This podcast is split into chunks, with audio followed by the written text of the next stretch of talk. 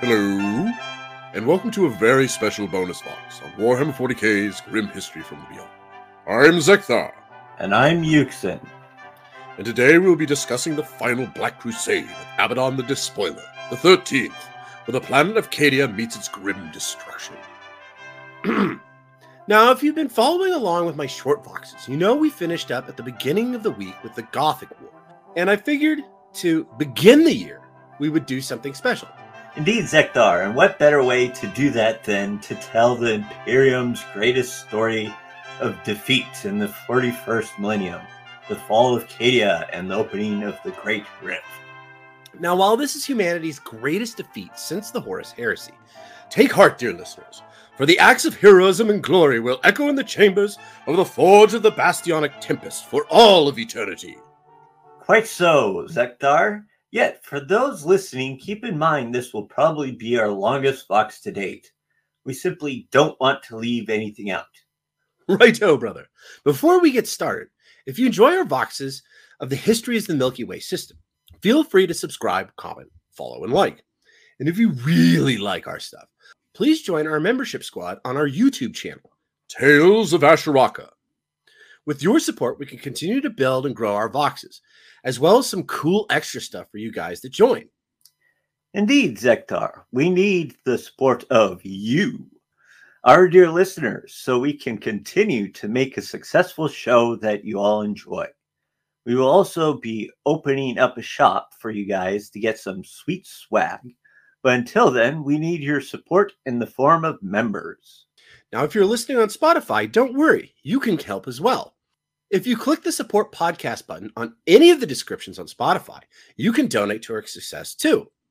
Well, I think that's enough grandstanding for us today. Since you have been covering all the earlier Black Crusades, Zeckthar, why don't you start us off? but of course, Yuksen. Well, for those of you who missed the Gothic War, we must start with the Black fortresses that Abaddon acquired during that vicious crusade. Now, I won't get into the specifics of the Gothic War, nor any of Abaddon's other Black Crusades due to time, but I will give you the skinny on why the Gothic War's outcome is so important to this crusade, as well as give you a little bit of an idea of who Abaddon actually is. Remember, folks, if you wish to know more about these crusades, check out the short voxes Zeckthar did so eloquently over the past couple months.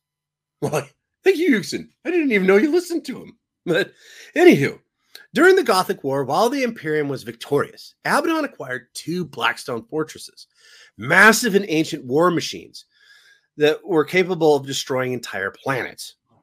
Now, as I have mentioned in the previous voxes, Abaddon has never thought of each of these previous crusades as, well, crusades. He has thought of all of them as what he calls The Long War. While Abaddon is violent by nature and has no concept of morality, he does have a twisted sense of honor. I mean, he won't bat an eye when it comes to the death and destruction of entire worlds. Yet, if you fight well against him, like Sigismund did in the first Black Crusade, more than likely he will treat your death with respect. now, mind you, he will still kill you, but you at least will be honored in death instead of becoming some horrific ritual to gain power from the gods.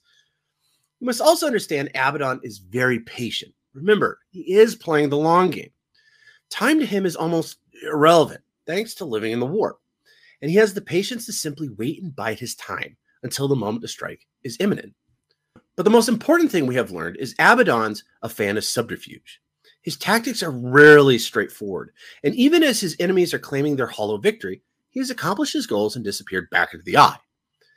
It seems time and time again the despoiler uses the Empire's own arrogance to gain an advantage, and so we find the same thing at the end of the Gothic War.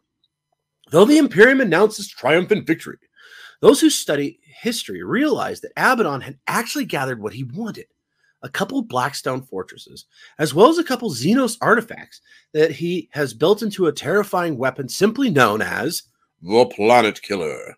More about that later. With these weapons, he's ready to make his attack on the Empire of Man. And as usual, he will start with smaller pieces to soften up the ground he wishes to take before he wreathes the Cadian Gate in horrific war.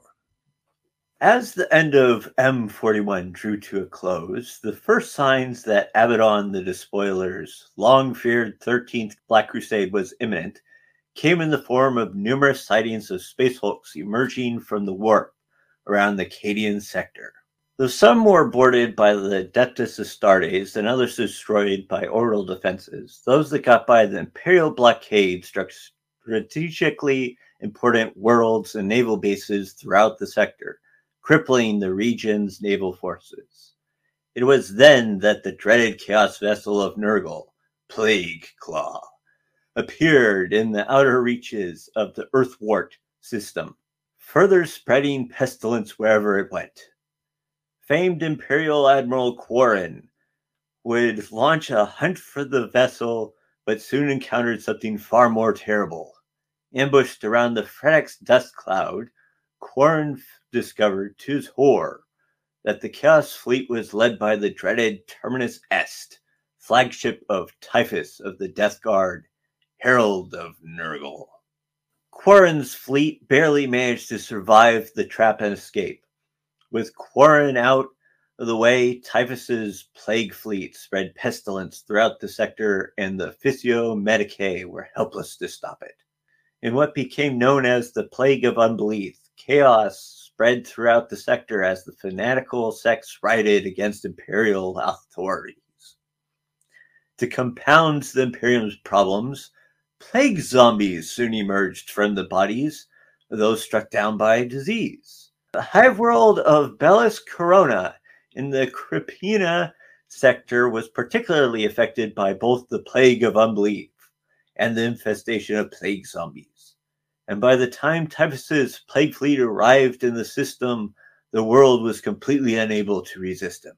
As chaos swept through many imperial worlds surrounding the Agrippina, Cadian, and Belis Corona sectors, cults preaching that the Imperium had forsaken the teachings of the Emperor grew in number.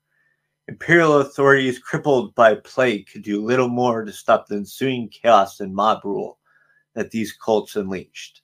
Mysterious yet brutal raiders began to strike without warning throughout these sectors, annihilating small settlements and agri-worlds. Meanwhile, astropaths and the Emperor's Tarot consistently produced dire predictions. On Cadia itself, the world's mysterious pylons erupted into life and vibrated intense psychic energy. The pylons appeared to be fighting to hold back the powers of the warp that were pouring from the eye of terror at an unprecedented level, but they were slowly destroying themselves in the process. So things weren't going too well. Nope, but don't worry, it gets worse. Uh, oh. Greater disaster struck on the imperial world of Lelithar, where a powerful figure arose among the raving cults and fanatics, proclaiming himself the voice of the emperor. The voice of the Emperor's cult spread throughout nearby worlds, and he encouraged rebellion against imperial rule. Soon, vicious battles between the voice of the Emperor's cult and the faithful followers of the ecclesiarchy erupted on the streets of worlds such as Barel, Yeor, Amistel, and Albatern. Yet, try as they might, the Officio Assassinorum attempt to dispose of the voice of the emperor proved unsuccessful. Um, who was he? Why, he was the voice of the emperor. I got that, but no, I mean, who was he really? Eh, don't know. But don't worry, his role in this debacle gets more confusing, but we'll get to back to him later. Yeah, okay. While the voice was doing his whole thing, several systems away in the Scarus sector soon reported enemy activity, as did the three subsectors located along the Cassandra Spar. Reports also came from Phonosar Prime, indicating an attack by warriors thought to be the Night Lord's Traitor Legion. The raid was timed to coincide with the local annual festival of the Three Maidens, a holy time for the population of Phonosar Prime and its three moons, during which the adherents fasted and meditated upon their own weaknesses, the better to serve their lord, the God Emperor. Evidently, the attackers took advantage of the fact that most of the world's population were cloistered in prayer and descended upon the world's capital city of Medea, like a pack of feral predators upon its prey. Survivors reported that the enemy made planetfall on Medea's primary generatorium, destroying it and plunging the city into darkness before crippling the metropolis's reserve power facilities. With the city's power grid out of action, the traitors stalked the streets, killing wantonly as and when they saw fit. It was many solar hours before the planetary defense forces could be mobilized to face the threat, although many militia units mounted heroic improvised counterattacks, all to no avail. By the time the native defense forces were able to muster, the raiders had vanished into the darkness leaving a death toll of many thousands in their wake. The world of Xurgia had also suffered at the hands of the enemy. A delegation from the Order of the Wounded Heart, an order militant of the Adepta Sororitas, had arrived on the planet. Immediately after the Battle Sisters' arrival, it was reported that a small force of unidentified traitor marines had been defeated when they came to the aid of a chaos cult that the sisters were seeking to purge. It appears that the cult had chosen their moment to call upon the traitor Astartes with great care, hoping that the counterattack would wipe out the small force of battle sisters as they closed upon their target. It is a great credit to the Sororitas that they defeated both the cultists and the renegades, and a commendation was passed on to their Canoness Superior. Sector High Command also received garbled astropathic communications from forces in Helotis, Sarlax, Bagheera, and Skyran systems over the following 12 solar hours. Though no details were immediately confirmed, High Command feared the worst. Sounds like the Cadian Gate is ripe for the picking. But um what did happen to the voice of the Emperor? Well, he doesn't show up again until the 13th Black Crusade has already begun. But real quick, just to finish him off, the Dark Angel sought out the shadowy heretic calling himself the voice of the Emperor, who was operating on the world of Lelithar. Um, why? They figured he was a fallen angel. Oh, okay.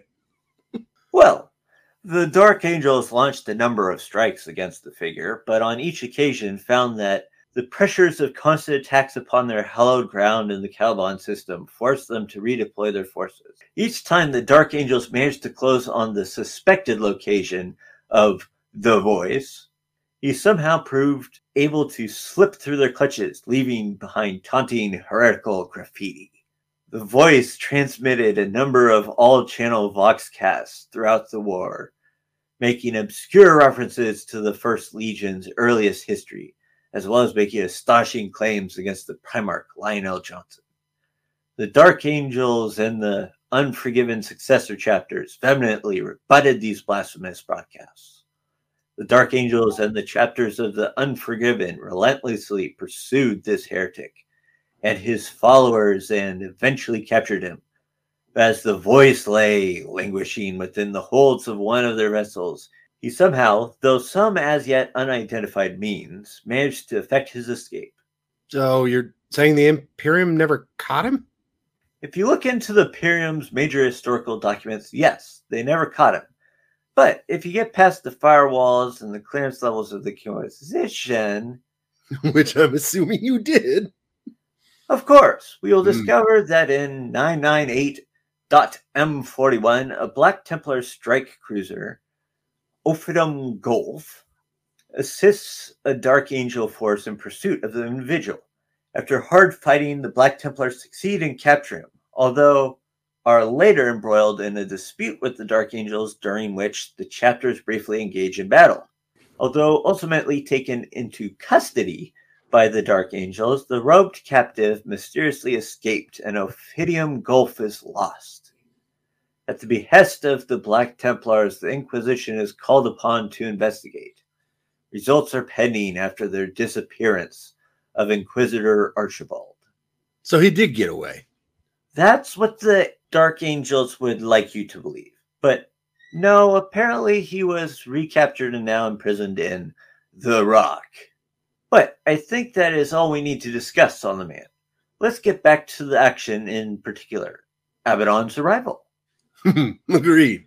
With the worlds of the Cadian Gate all but on their knees the weight of the internal strife and outbreak of the so called Plague of Unbelief, Abaddon the Despoiler launched an invasion into the Emperor's realm and unleashed a power beyond imagining, the scale of which had not been seen since the darkest days of the Horus Heresy.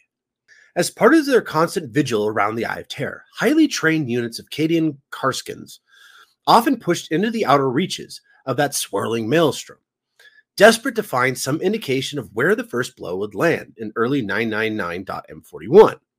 Astropathic divinations pointed towards the blighted world of Urthwart, a world already taken by chaos, its population enslaved and sacrificed to the dark gods. Finding nothing alive on Urthwart, merely death and hideous plague zombies infected with the curse of unbelief, the Kasrkin prepared to withdraw. Suddenly, a frantic Vox communication from the Cadians' warships in orbit reported numerous vessels advancing Earthward from the Eye of Terror. The Kasrkin attempted to fall back to their dropships to return to their troop carriers, but it was already too late. The Imperial ships in orbit were either crippled or were forced to disengage and make best speed for Cadia. There was no escape for the Kasrkin, who were stranded on Urthwart, as a massive vessel, larger than the most gargantuan capital ship of the Imperium, approached the doomed planet. The Planet Killer. Few were aware of the existence of this monstrous ship, for it had been thought lost in the Battle of Kharlos II during the Gothic War centuries earlier. Oblivious to their fate, the stranded Cadians could do nothing as the incomprehensible power of the planet killer was unleashed in a devastating lance of energy that annihilated the blighted world they were trapped upon and reduced it to spinning pieces of molten rock floating in the void. As Urthwart died, collapsing in on itself, a Chaos war fleet composed of hundreds of warships and hulking troop transports surged from the depths of the Eye of Terror heralding the beginning of the Abaddon's Despoiler's fearful 13th Black Crusade. A psychic death scream, more piercing than the Astronomicon itself, ripped through the ether from the doomed world of Urthwart. Yeah. The Astropaths and Ford Imperial listening post detected the emergence in a real space of the Traitor War fleet. This whole fleet was setting a course for Cadia. Reports indicated that the Plague Claw and the Terminus Est, along with a massive flotilla of plague hulks, reemerged in the Subiaco Diablo system. Worse than this, unconfirmed reports claim that two Blackstone fortresses accompany the Chaos Warfleet. Cadian Sector High Command found this last fact difficult to countenance. Though given the state of the sector in the previous solar months, they could not discount the possibility that these ancient Xenos weapons still existed within the hands of the forces of chaos. Imperial naval experts began plotting worlds likely to be chosen as targets for the planet killer's attention. Intelligence gathered during the Gothic War indicated the planet killer was a ponderous vessel, and its planet cracking Armageddon gun took a great deal of time to power up and exert its effect upon the world once it was functional. The vessel was likely to be accompanied by a large fleet, which would be employed to subdue and distract the Imperium's own naval forces until the planet killer could unleash its main weapon. All available Imperial naval assets had therefore been tasked with locating such a flotilla, and system defense pickets were put on high alert for any signs of an unusually large Chaos Warfleet approaching one of their worlds. The wave of Abaddon's invasion soon broke across the sector surrounding the Cadian Gate, and it became evident that the Inquisition fortress world of Nemesis Tessera was to be the main target of the first phase of Chaos's assaults. This was first realized when the archenemy launched an assault on the Kaima Lomas system. Neris, the primary world of the system, was taken by enemy forces with contemptuous ease. In the Cadian High Command's best reckoning, Kaimas Lomas had not been a target in its own right, but had been taken merely to secure the forces of Chaos's line of communication along the Rulk conduit. Having crushed Kaima Lomas, Abaddon's forces dispersed as they entered the Kensi Gulf, with splinter forces separating to assault the worlds of Overis Gulag, where no command communications had been received in over a solar month. The voyage across the Kenzi Gulf to Nemesis Tessera was accomplished with alarming speed, with all elements of the chaotic fleet translating into the target system within a solar week of one another. a feat of astronavigation through the warp that the Navis Nobilitae suggested that the Cadian High Command would only be possible with the aid of the darkest of sorcerous arts. While the enemy had chosen an inquisitorial fortress world like Nemesis Tessera as the initial target for its assault remained a mystery. Cadian Sector High Command's best guess was that the system was chosen out of sheer hatred for the potent agents of the Golden Throne. Honestly, that just simply means they have they have no idea. they really don't know Abaddon. But anyways, uh, the force of the arch enemy regarded the destruction of Nemesis Tessera as of the utmost importance was evident from the Sector High Command's observations and from intercepted communications. The forces of the arch enemy invested an unusual amount of its resources in this assault. After the forces of chaos made their landings, it appeared that the Inquisition's fortress might be able to hold. Yet Cadian High Command could only speculate that the icy surface of that grim world must have been infested with millions of traitors and heretics who had made plan to fall upon it. They estimated that those who did not fall to Nemesis Tessera's inhospitable climate would soon be hunted down and exterminated by the blessed agents of the Inquisition. But soon the Segmentum High Command came to realize that the assault on Nemesis Tessera had been but a prelude to the even greater storm that was about to engulf the Cadian sector. Soon the skies above the worlds of the Imperium and the Segmentum Obscurus turned black with innumerable dropcraft as the dread forces of chaos began their invasion. The planet killer itself, Abaddon's flagship drifted ever closer to the Cadian system. Terrible, mighty Chaos Space Marines trod the surface of worlds they had not set foot upon for 10 millennia, and their hatred and thirst for vengeance truly knew no bounds. The Imperial Navy, for long solar weeks, forced to fight a desperate hold action against the seemingly endless waves of chaotic vessels, was eventually reinforced. With their orbital defenses already breached and the fleet forced into withdrawal, world after world in the Cadian sector became under attack. Initially, the Imperial forces held, even throwing the enemy back at Belisar, Macaria, Vigilantum, and especially Xerxia and Kentriel. Yet the enemy soon found their weak points, throwing countless thousands of lowborn filth at the Imperial forces so that the Chaos Armada's real masters, the traitor Marines, could exploit them. The Chaos fleets continued their inexplorable advance upon Cadia, only stopping to allow the Blackstone fortress to scour Demios binary to a barren rock. Lightning arcs of the incandescent energies raised the planet's surface bare, killing millions of Imperial servants and destroying every structure in a matter of solar hours. Chaos vessels quickly overwhelmed the orbital defenses of the solar Meritus and the outermost planets of the Cadian system and hundreds of dropships carrying the traitor guards regiments, and now the infamous Volscani cataphracts descended to the surface, attacking the mining outposts and capturing the valuable ore refineries from the defending units of the 23rd Cadian Regiment. The traitor forces established a forward base of operation on Solar Maritaris, from which to launch attacks throughout the system.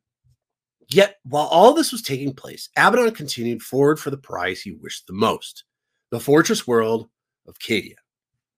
Now, brother, I think we should stop here for a second before we start with the actual invasion of Cadia to discuss the broader spectrum of what is going on in the Milky Way system.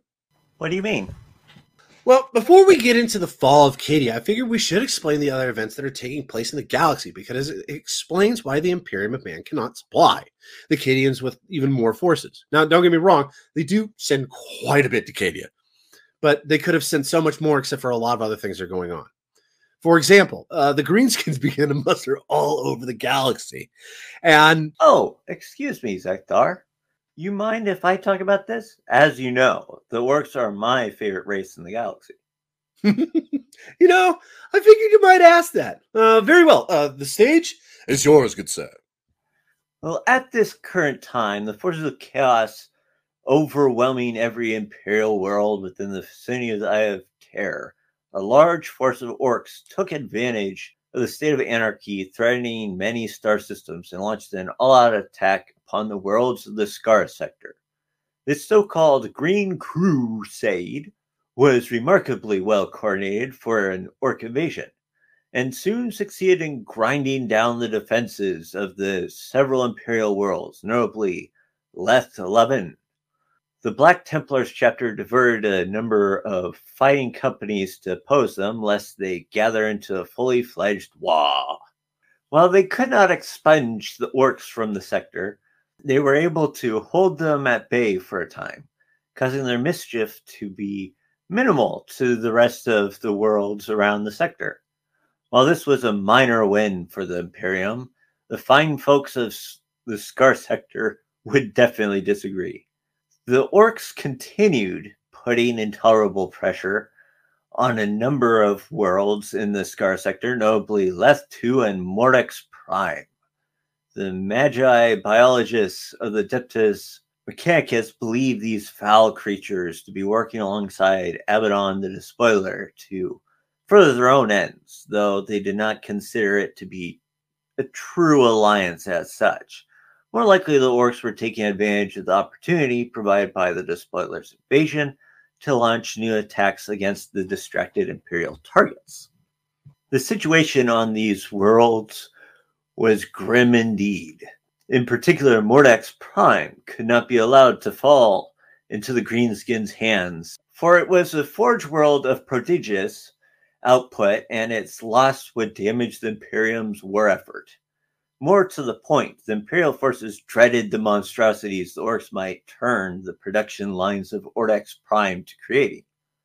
Fifteen Imperial Guard army groups and five legions of cybernetic Mechanicus Skitarii troops continued to hold Mordex Prime, yet clearly such a large body of men was insufficient to stem the green tide engulfing the Forge world. The Segmentum Obscurus High Command drew up the plans to send a further 35 to 40 regiments of the Imperial Guard to the world, drawn from the regional reserve to help bolster Mordax Prime's defenses. Yet the Orcs had set their sights upon capturing Mordax Prime, broadcasting their designs for the plants that they referred to as Mordaka Prime on every Imperial channel.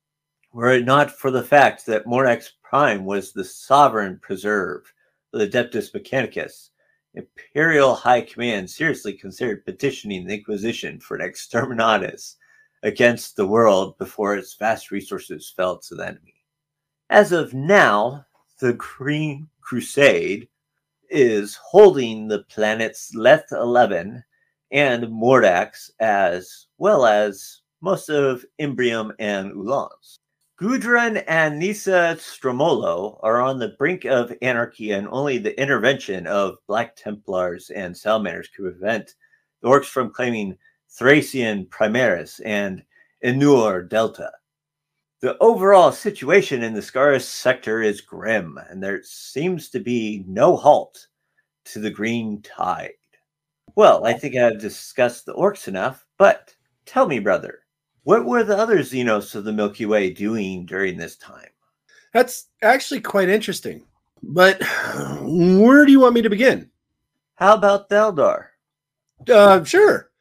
Um, uh, just keep in mind that Drukhari simply carry on doing their terrible things in the galaxy, so we won't go too much into them.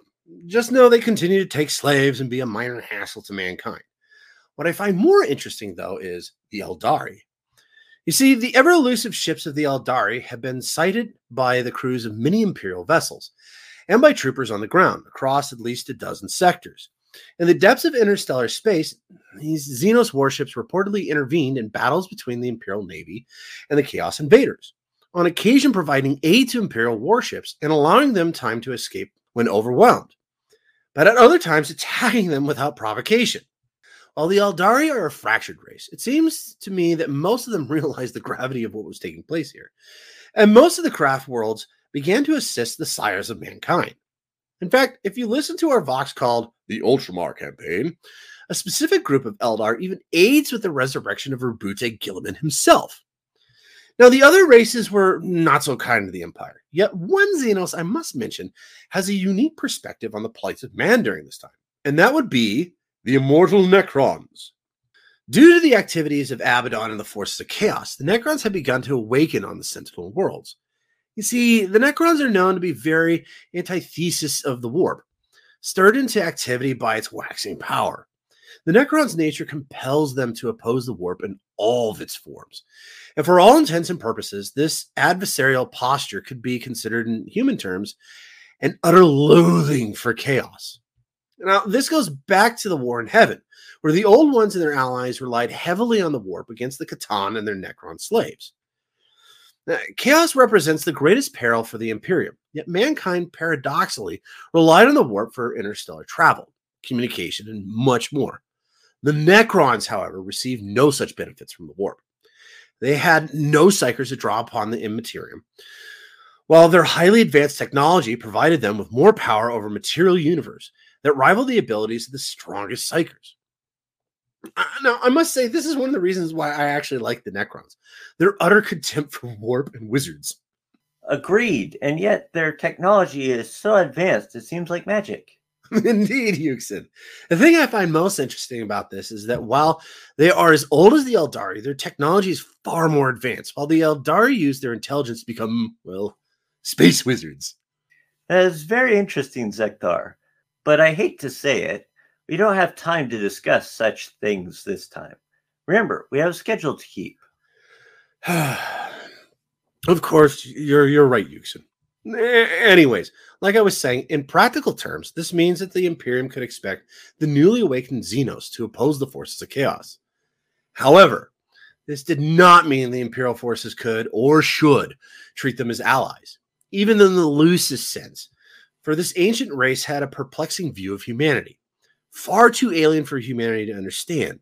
Other than most of the time, Necrons did view humanity as primitive interlopers within the rightful territory of their ancient empire. Think grumpy old man being woken up by kids playing in his yard. But instead of giving him a broom to shoo off the kids, give him a gun that disintegrates things to a molecular level, and you kind of get the picture. Uh, needless to say, Lord Castellan Creed immediately enacted orders for all Imperial forces to stay clear of the Xenos race and to allow them to engage the forces of chaos wherever and whenever it was their intention to do so. However, the Imperial forces were not, under any circumstances, to render aid to these Xenos, for to do so would be to the ultimate harm of mankind. The Imperium would tolerate the Necron's presence in Imperial space only so long as expedience dictated. These ancient undying Xenos might be the enemy of humanity's enemy, but that did not make them the Imperium's friend. Now, while the Necrons could be seen as a quasi allies, the Tau were most definitely not. Uh, pardon me, brother. Uh, yes. Yeah, I've mentioned Castellan Creed a few times. I thought we should give a little background on the man. He is, after all, probably the greatest hero in this story. Uh, sure, why not? I mean, this place is as good as any. Uh, very well, sir. Tell us about Creed. Sarkar E. Creed was the 50 year old Astra Militarum Lord General Lord Castellan and supreme commander of all the imperial forces assigned to his homeworld of Cadia, as well as the imperial commander and governor primus of the crucial fortress world, and the regimental commander of the 8th Cadian, the Lord Castellan's own. Although being an older man by the time of the 13th Black Crusade, don't let this fool you. He is a bear of a man, maybe not the tallest, but stocky and strong. A long scar runs from his forehead across his right eye. And the smell of fine tobacco usually arrives before he does, because he has a penchant for good cigars. His face is made of granite, grim determination set in stone. Yet, wrinkles have formed due to the sly smile he will occasionally crack when he finds something amusing, fitting, or when he's winning. Yet he wasn't always like this, for Ursarkar E. Creed was discovered as a young, orphaned boy in the burning ruins of Kasser Galan by soldiers of the 8th Cadian Regiment following the horrors of a chaos attack upon Cadia. Clutching only a service pistol and a tattered copy of De Gloria Macharius, that hard eyed boy refused to speak of the atrocities he had witnessed at the time, and even now almost never speaks of it. However, the horrors he had witnessed had not dimmed his faith in the Emperor of mankind, and had also honed him into a vicious and determined fighter. The 8th Cadian Regiment was impressed by the child, and he was then raised by members of the regiment, where he learned all the arts of war from an early age. He quickly became an excellent soldier and was drafted into the Cadian White Shields Corps, a dedicated and often suicidal youth force that supplemented the Cadian Planetary Defense Forces. From a young age, Creed excelled as both soldier and tactician, rising swiftly through the White Shields ranks to earn a command of his own. This is where he met Jarran Kell, and the two quickly formed a lifelong bond of friendship. This stocky and intense young warrior possessed an intuitive grasp of strategy and was a natural leader. From squad level decisions to exercises with vast regiments of military might, Creed displayed a genius that some whispered echoed that of Macharius himself. Blistering assaults, devious traps, and impenetrable defenses were Creed's trademarks. And within three solar decades, the ragged orphan boy had earned acclaim as Cadia's greatest living commander. Only the strict structure of rank and privilege that governs the militarized society of Cadia now held Creed's meteoric career in check. By the end of the five year long Drusite Crusade, Creed had become a captain of the Cadian shock troops, and Kell was his color sergeant soon reaching the rank of Lord General. In action after action, he proved himself as nearly flawless tactician and strategist. After not only resisting but utterly destroying an Asuryani attack on the world of Arendt in 992.M41, Creed became the most successful living Cadian commander of his time, and the only thing preventing his rank from further progression into the rarefied heights of the imperial military was his humble, or rather unknown, birth. In 999.M41, Creed was raised to the rank of Lord Castellan after a successful plot to assassinate the Cadian governor primus, Maris Porelska, and much of his high command was carried out at the Battle of Tyrok Fields during the early stages of the 13th Black Crusade by the traitorous Volscani cataphract regiments of the Astra Militarum.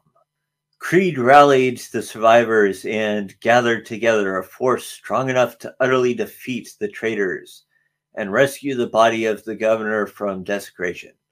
But the damage had been done. The governor Primus was dead, his body decapitated, while Governor Secundus Carwin, his lieutenant and successor, was feared lost as well. The assault had been at least partially successful in decapitating the Cadian leadership.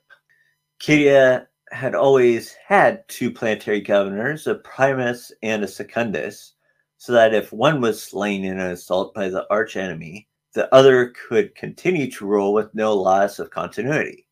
But of the survivors among the Cadia's leadership, none were willing or capable enough to take up the burden. At the same time, they had little use for Creed, whose outsider status seemed to preclude him from assuming the mantle of leadership.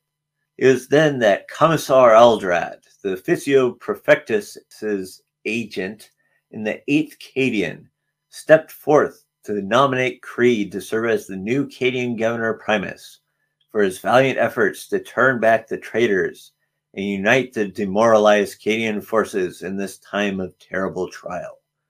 The War Master Reese accepted the nomination and offered Creed the office of the Governor Primus, but Creed refused. Instead, he demanded to be named Cadia's Lord Castellan, a special rank only granted in times of emergency, which granted him full command of all planetary defense forces and Astra Militarum troops on the planet for life or until the crisis had passed.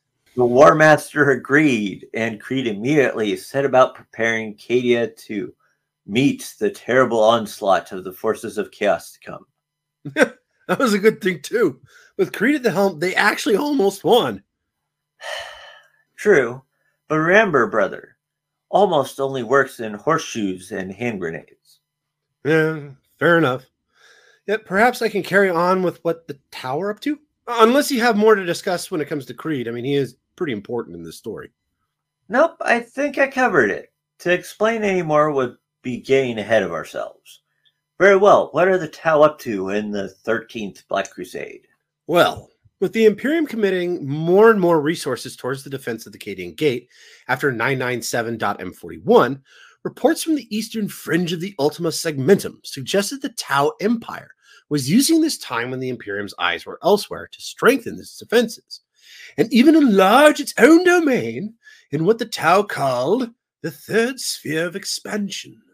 Though Xenos had yet to threaten Imperial worlds at this time, and were largely expanding into uncontested wilderness space, Imperial strategoses kept one wary eye on the Tau Empire, lest they use this time of conflict and uncertainty to their own advantage, to the eternal cost of the Imperium.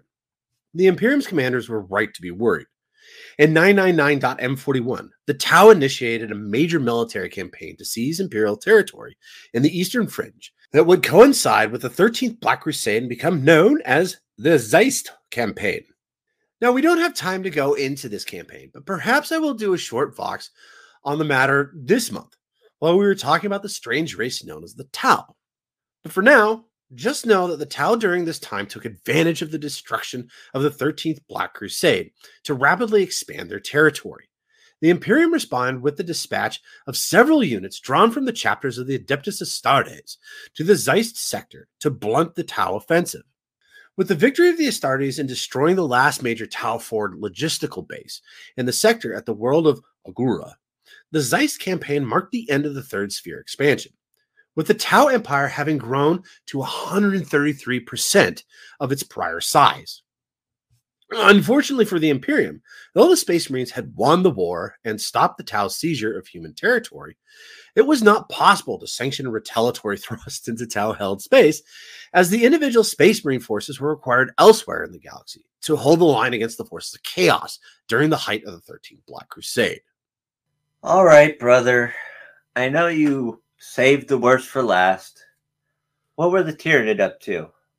Um, ironically, not much, which was probably a very good thing. If a hive fleet had been on the march, who knows what would have happened to the Imperium? More than likely, Abaddon would have been rolling in on Holy Terra to find it swarming with terrifying bugs. But speaking of chaos, we know what the Black Legion was up to, along with Nurgle's boys and and the um uh, Night Terrors. No, what do we call them? Night Lords. The Night Lords. Thank you, thank you, Yuksen. But what were the other breeds of chaos up to? Surely they were not all attacking Cadian space, were they? Well, during the 13th Black Crusade, Erebus led an army of word bearers across the Cadian sector. I hate They that. guy. sacrificed millions of human captives to some vast army of demons to hmm. assault the Imperial forces at the Cadian Gate across the rest of the sector. It- is is is that all they did? Well, what else did you want me to say? Erebus and his ilk are truly a burden on, well, everyone. Why in all the realms would you want me to go more into them? You know, you got you, you got a fair point there, Yuksen. I I hate that guy. Erebus, he's terrible. He's even worse than Lorgar, which is saying something because Lorgar is kind of up there. but uh, but wait a minute. What about Tzeentch's boys, the Thousand Sons? Were they up to something? Oh, well, that is far more interesting. They break into the webways, and librarian Ahriman is trying to find the Black Library. Unfortunately, well, it's interesting. Mm-hmm. It has very little to do with the 13th Black Crusade, other than taking place during the time of the Black Crusade. Ah. Oh, but that does remind me.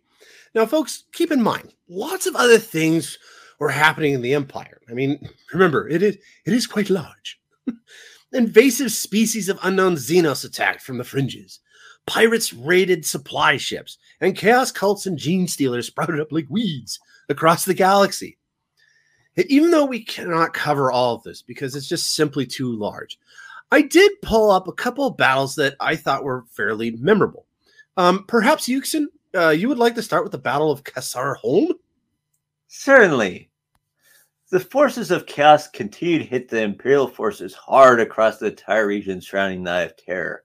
The fortress world of Kasr Holn, one of the outer planets of the Cadia system, had borne the brunt of the chaotic ground assault on Cadia over the number of solar days, with wave after wave of frenzied mutants assaulting the walls of the fortress world's capital city.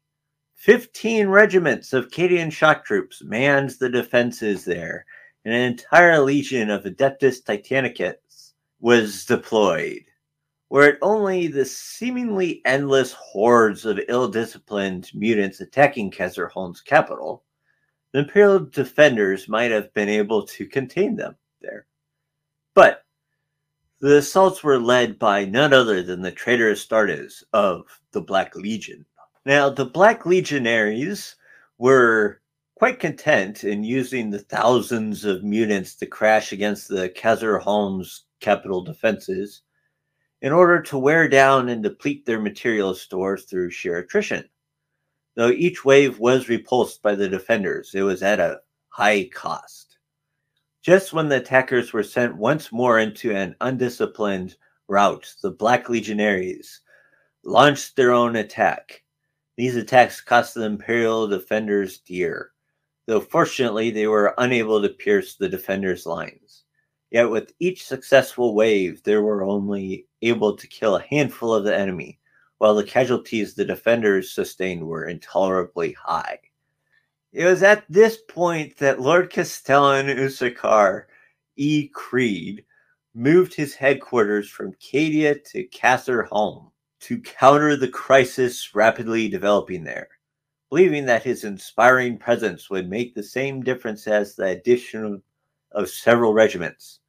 He led a bold counterattack at the head of the Cadian 8th Regiment against the forces of chaos, sallying forth with the Imperial forces once the latest wave of mutants had receded, and struck at the Black Legion before the Chaos Space Marine's own assault could develop. The resounding success of the counterattack raised morale so much that upon Creed's return, the entire length of the Eastern Wall erupted with cheers of many thousands of men. Despite Creed's magnificent actions, it was to be outdone by a group that was not only an unknown force, but one that, to those who even knew about them, was thought to have been lost forever. Um, um, who, who might that be? It was at the next assault on the eastern wall. No, no, no, no, no. Hang on, wait a minute. I mean, who who are we talking about here? Just wait, and you'll find out shortly. Uh, now, it was at the height of the next assault of the mutants upon the eastern wall of the Kasr Holn's, capital city's primary fortress.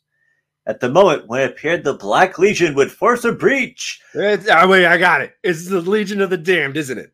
I knew those guys would show up eventually right? No, it's not. Oh. Now, if you'll just let me finish. Uh, uh, okay, sorry.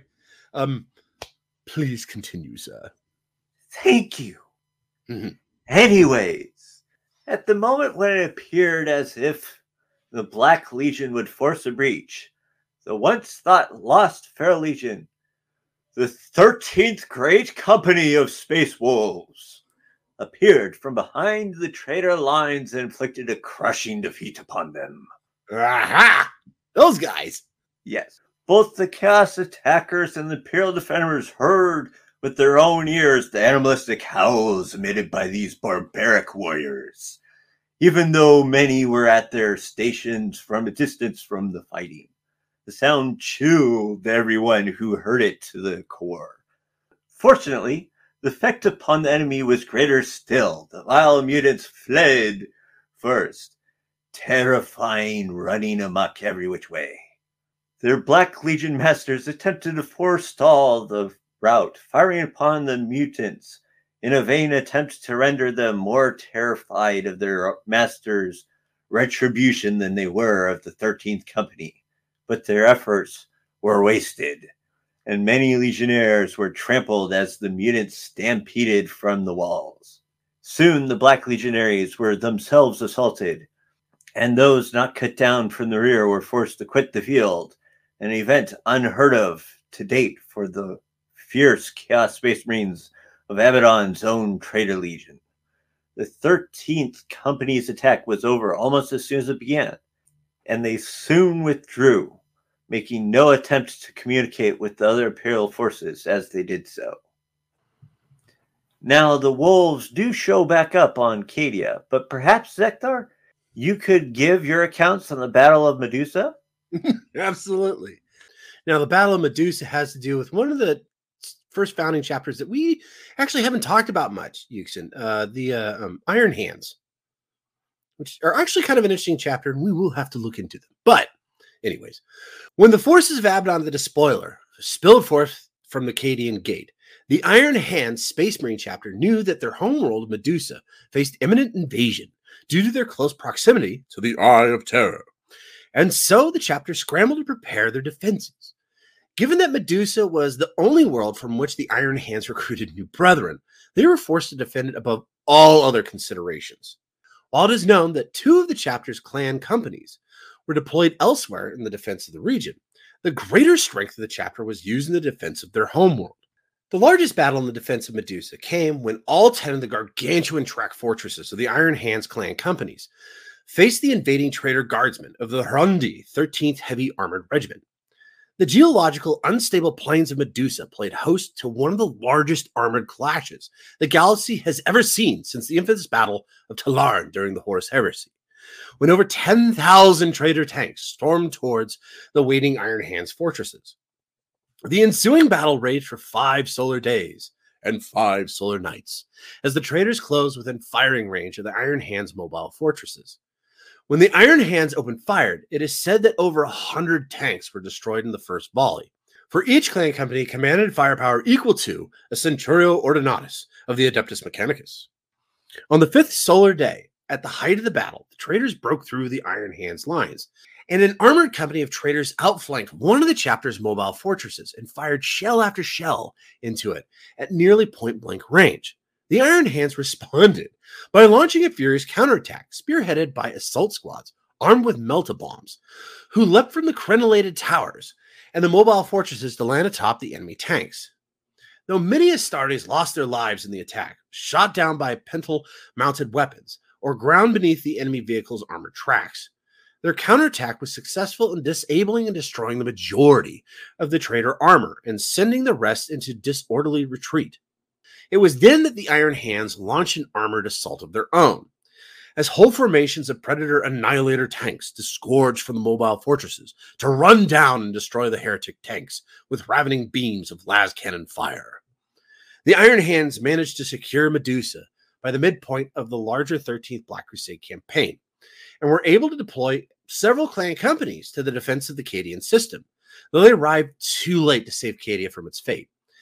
And an Iron Hands naval task force was dispatched to reinforce the naval world of Vigilantum.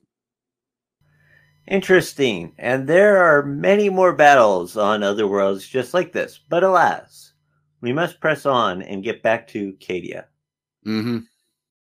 The forces of chaos met the armies of man on Cadia for the first time when Lord Castellan Ursarkar E. Creed led his Cadian 8th Regiment on an operation to hunt down and exterminate a group of Volscani cataphracts who, unknown to the Cadian High Command, had escaped the chaos of the Tyrok fields and were attempting to link up with the elements of Abaddon's invasion force. The Lord Castellan had always been known as an officer who would fight at the front line with no hesitation whatsoever leading his men and setting the standard for his junior officers. The 8th Cadian brought the enemy to battle at Kasser Vasan, in the shadow of the Cadian pylon that dominated the Vasani moors. The battle was brief, yet vicious in intensity, and not a single traitor was allowed to escape with his worthless life.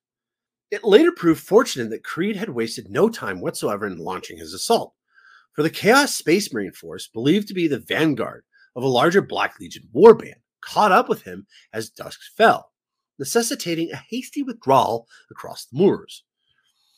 It was said that the true test of a general was the ability to disengage in the face of a superior foe, and the 8th Cadian regrouped to head back out onto the moors to face the Black Legion on more favorable terms. Now, following the evacuation and subsequent destruction of St. Josmane's Hope, in order to deny the forces of the despoiler a forward staging point, the Imperial defenders initially rallied well, falling back in good order to key points in the Cadian system. Imperial morale was bolstered by a bold series of counterattacks, but these successes were to prove short lived, and the despoiler had committed yet more of his diabolical forces to the Cadian system. With the forces of chaos now fully committed to the siege of Cadia, the beleaguered defenders could only pray help arrive soon, for all was lost. It soon did, though. The Cadian High Command received word that the fleets of the Iron Knights and the Imperial Fist chapters of the Adeptus Astartes had established contact. Lord Castellan Creed was also in conference with the great wolf Logan Grimnar of the Space Wolves chapter, planning how best the Space Marines might be deployed.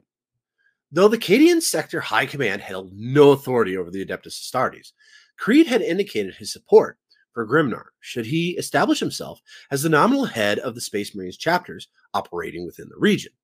Captain Echion of the Patriarchs of Ulixis, commander of the Ultramarines Honor Guard, a specialized company of the Ultramarines that had been stationed at Cadian Gate for many millennia, rotating officers and warriors from Ultramarine companies elsewhere, and also drawing from the Ultramarine successor chapters, also voiced his support for this arrangement. Lastly, the Cadian High Command also received word from the Deptus Mechanicus Temple at Kasser Galan that the Ordo Reductor, consisting of ancient and venerated siege engines akin to the dreadnoughts of the Astartes, was to reinforce the Cadian defenses there as well. Yet the enemies were already on the planet, and the Imperium was sore pressed. Even worse, because the Cadian High Command continued to labor on analyzing the Traitor Legion's attacks, which was ordered by Lord Castellan himself brought about a degree of conflict within the high command. This was because the Supreme Grand Master, Azrael, of the Dark Angels chapter, heard of this endeavor and had ordered it to cease, stating the actions of the traitor were the business of the Astartes themselves and were no concerns to mortal units. Now, needless to say, Creed rejected these assertions as patently ridiculous under the circumstances of the current crisis, and Logan Grimnar agreed with him. As a result, Azrael soon withdrew what cooperation the Dark Angels had been preparing to offer. What a haughty individual. No wonder nobody wants to work with the Dark Angels. I know. Wonder what the Lion thinks of this pretty blatant rejection of their duties as Space Marines.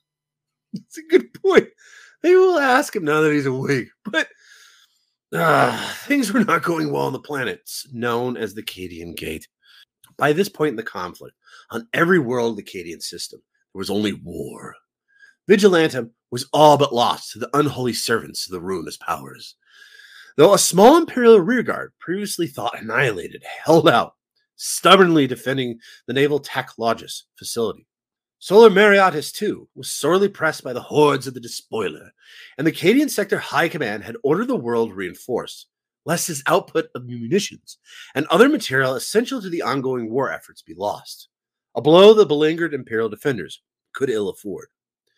With Imperial Navy reinforcements inbound, the defenders of Cadia had to hold out just a little while longer. Ursarkar Creed had been hailed by many as the most able Imperial commander since the legendary Lord Solar Macharius. Yet many Imperial observers noted that his subcommanders had not proved themselves quite so capable. So sudden and mobile had Abaddon's invasion proved that many Imperial commanders at the star system and planetary level had simply been unable to coordinate their actions and were reacting to the enemy's attacks rather than dictating their own terms of battle. Creed had issued stern orders to his subordinates to take the initiative at a planetary level or fall to the enemy, for the choice was honestly that simple. The skies above war zones burned with the falling of orbital ordnance, and the chants of a billion lunatics resounded. The tread of mighty battle titans shook the earth, and Imperial Navy fighter craft screamed overhead. The last days of the conflict had come upon the Imperium of Man. The Imperial forces could only pray that no servant of the Emperor faltered in his duties to the master of mankind, for to do so was to surrender humanity itself on the eternal pyre of damnation and ruin. The final stages of the 13th Black Crusade was fought across the Cadian, Agripinaa, Belis Corona, Scarus, and Chinchar sectors of the Segmentum Obscurus. It wasn't long before worlds began to fall to the onslaught, and the world of Cadia itself began to be singled out. On Cadia, the strongholds of the Emperor fell one by one. The Viclus and Cadius lines of the battle buckled beneath the relentless hammering of uncounted enemy troops. The Imperial forces on Cadia had been engaged upon a mobile defense, with Lord Castellan Creed marshaling the Astra Militarum regiments under his command to meet each enemy and cut it off before an unstoppable assault developed. But such were the numbers of the arch enemy's forces that this strategy quickly proved to be increasingly untenable, forcing the Cadian defenders onto the defensive as they began to fall back to Kasr Partox. An entire traitor Titan Legion marched in line across the horizon, framed against the blazing sky, as millions of tons of ordnance fell from orbit. Hordes of mutants swarmed under the Titan's feet, sacrificing themselves to the twisted god machines. Living artillery stalked the battlefield, spewing shells the size of tanks. The chanting of a million madmen could be heard from the ramparts of Kasr Gehr. But the Cadian 8th Regiment stood arrayed in companies across Kasr Gehr's parade ground, proud, courageous, and resolute, honor writ large upon their faces of each and every trooper.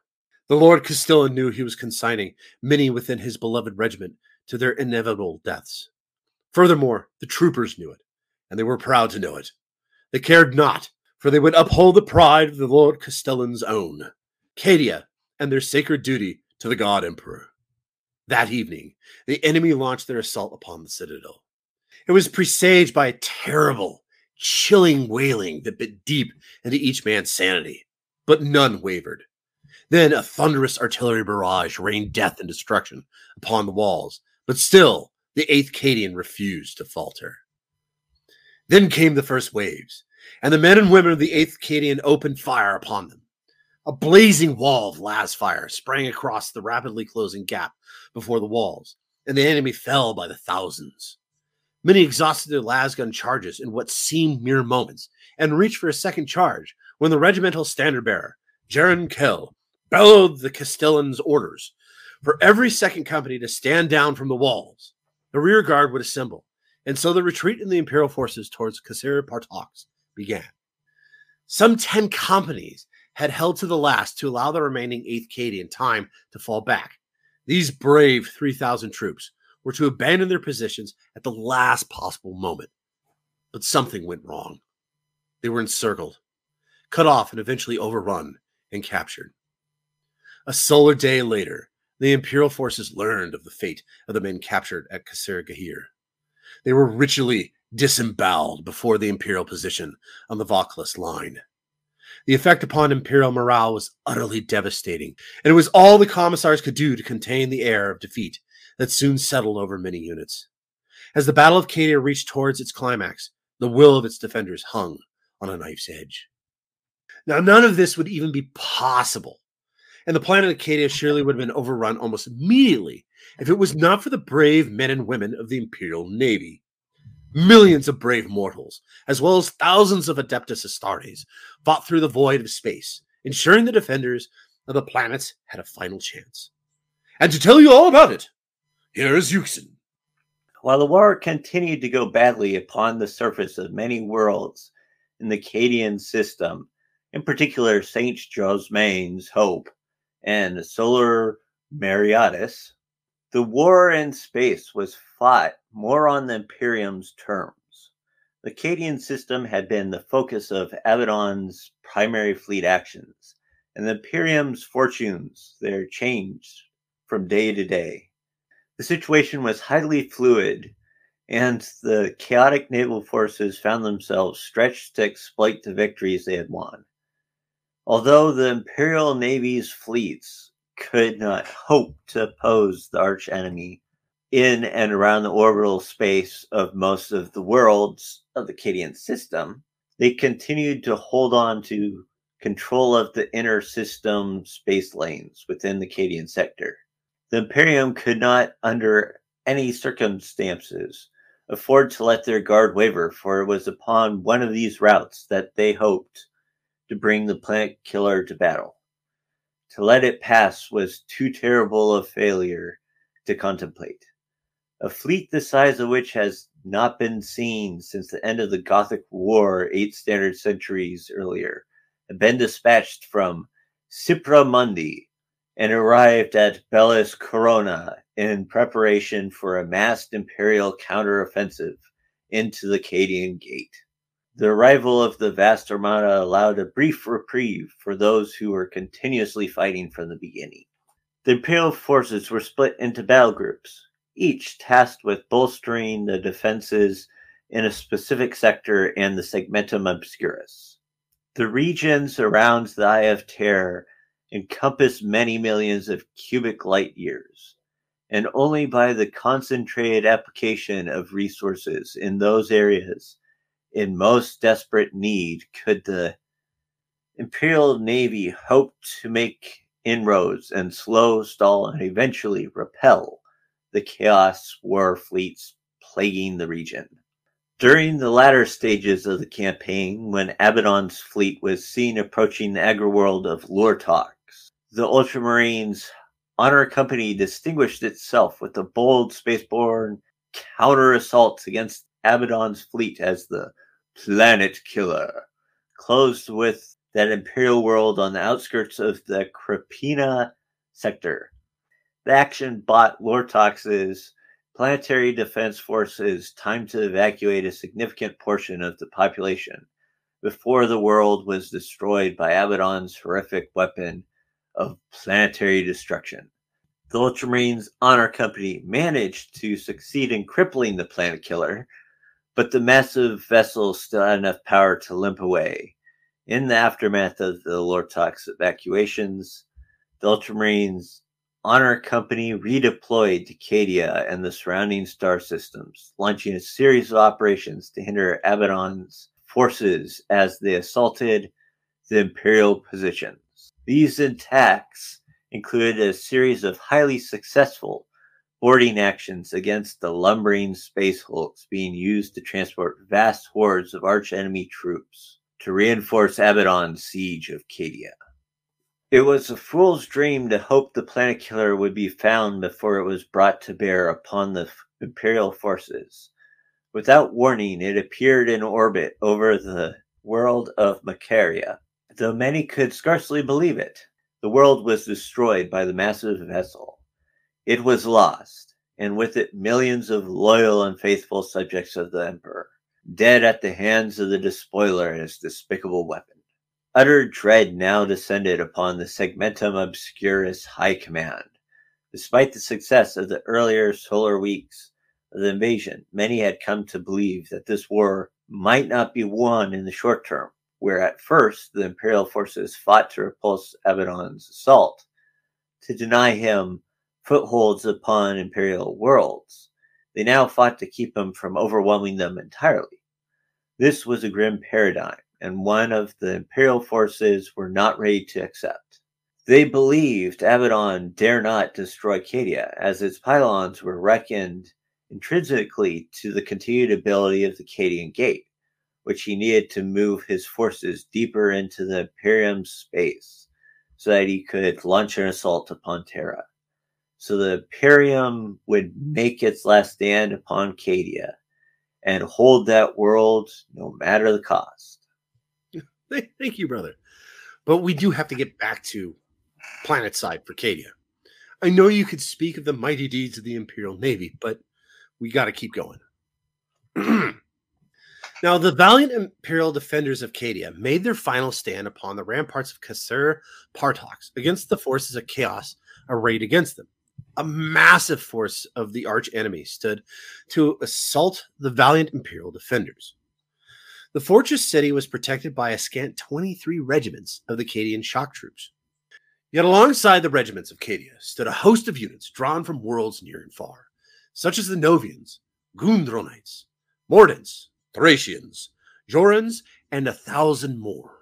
The battle brothers of the Adeptus Astartes were also counted amongst the Imperial defenders, including the chapters of the Dark Angels. Dark Angels? I thought they left. Oh, they, they did. uh, yet they returned to aid the sector. Unfortunately, we didn't have time to cover that. Um, perhaps another time. But uh, where was I? Oh, oh, yes. Along with the Dark Angels, there were obviously the Space Wolves, Ultramarines, Doom Eagles. There were also many other servants of the God Emperor present, including the Battle Sisters of the Adepta Sororitas, the Mighty Grey Knights, scores of Inquisitors, the Siege Dreadnoughts of the Ordo Reductor, the Mighty God Machines of the Collegia Titanica, and the Mechanicus' own cybernetic Skitarii warriors. And amongst them all, the confessors of the imperial cult made their way, admonishing each and every man and woman to hold true to the emperor. Yippee. Yeah, I kind of wish they weren't there too. But anyways. You unbelievers! You are the reason why the plague hit us. And now look, you better be up to stuff this time. if you're not, it's your fault. Everybody dies. So get your God, act together. Sorry, sorry. We, we do have to press on, Houston. Up, no. um, but the Imperial Defenders' numbers paled in comparison to those arrayed against them. Even from atop the mighty walls of the citadel, it was observed that not a single square meter of ground was not trodden upon by the enemy. It seemed as if every twisted denizen of the Eye of Terror had converged before the walls of Kasr Partox. In the ensuing slaughter, the Imperials were forced to abandon Kasr Partox and retreat towards the Caducades Sea, where they hoped to make their final stand at Kasir Galan. With Kasr Partox fallen, the Imperial command and control structure was demolished. The Imperial retreat from Kasr Partox saw the most intense fighting of the 13th Black Crusade, with many thousands of lives given up so that the bulk of the Imperial forces might escape. The Imperial forces managed to make it to the Caducades Sea, leaving behind thousands of dead, their bodies defiled by the blasphemous chaos hordes. The Imperial ground forces fled aboard transport ships across the sea, forcing to abandon the bulk of their heavy equipment. One of the last groups to leave was the Ecclesiarchy delegation, whose thousands of preachers had attended to the spiritual well being of the Imperial forces throughout the fighting withdrawal from Partox. Some of these remained in the port, determined to preach the word of the Emperor until the very end, and their sonorous chants at times were said to have drowned out even the thunderous explosions of enemy artillery before they were all expunged from the earth. Good riddance to them. Anyways, a company of space marines from the subjugators, whose numbers had been so reduced during the participation in the defense of Cadia, so as to threaten the very survival of their chapter, chose to also make a final stand there, vowing to evacuate only when all else was lost. Astra Militarum engineers planted munitions at the heart of the port in order to ensure its destruction. So was popping in my head. is like, okay, just stand right here on this mine. Yeah, I want all of you guys to stand on mines when you die, blow everything up. That way, you guys can do your thing, and I can do my thing. All right, I'm getting on the boat. Just don't move before I get up there. Yeah. Now, Excuse me, brother. But since you put me in charge of the void battles, perhaps I could tell the next part? Hmm. It is a void battle after all, and it explains how Creed and the defenders escaped their dark fate. For a time. hmm, that's a good point, Yuksen. Uh, have at it. Yes, well, the Imperial fleet in orbit above Cadia's valiant Imperial defenders on the ground was also gathered for its final stand. Should they fail, the world of Cadia and all who stood upon it would be scoured away by the power of the warp. This had been Abaddon's plan all along in launching the 13th Black Crusade. Everything had led to this particular moment. Soon the battle in orbit was underway. The toll taken upon the Imperial's defenders was fearsome indeed. But this desperate endeavor was worthy of the greatest of sacrifices, for failures meant that the Cadian Gate could lie open for Abaddon to launch his campaign against Terra and succeed where his master Horus had once failed. The details of the battle in orbit that ultimately saw the forces of chaos repulsed are difficult to piece together in the wake of the chaos caused by the Cadian High Command by the Imperial retreat from Kasr Partox. Yet, from what we could piece together, Admiral Quarren, who commanded the Imperial fleet that defended Cadia, reported that the bulk of his fleet was destroyed, many vessels having paid the ultimate price to throw back the servants of the dark gods. But at the height of this battle, we found reports that a fleet of Necron vessels appeared as if from nowhere and assaulted both the Blackstone Fortress and the Chaos Warfleet.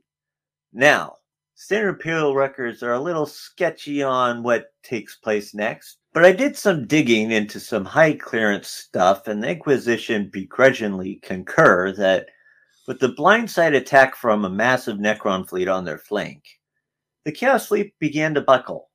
Taking advantage of this, Admiral Quarren pushed his advantage, forcing the Blackstone Fortress to disengage from its approach on Cadia.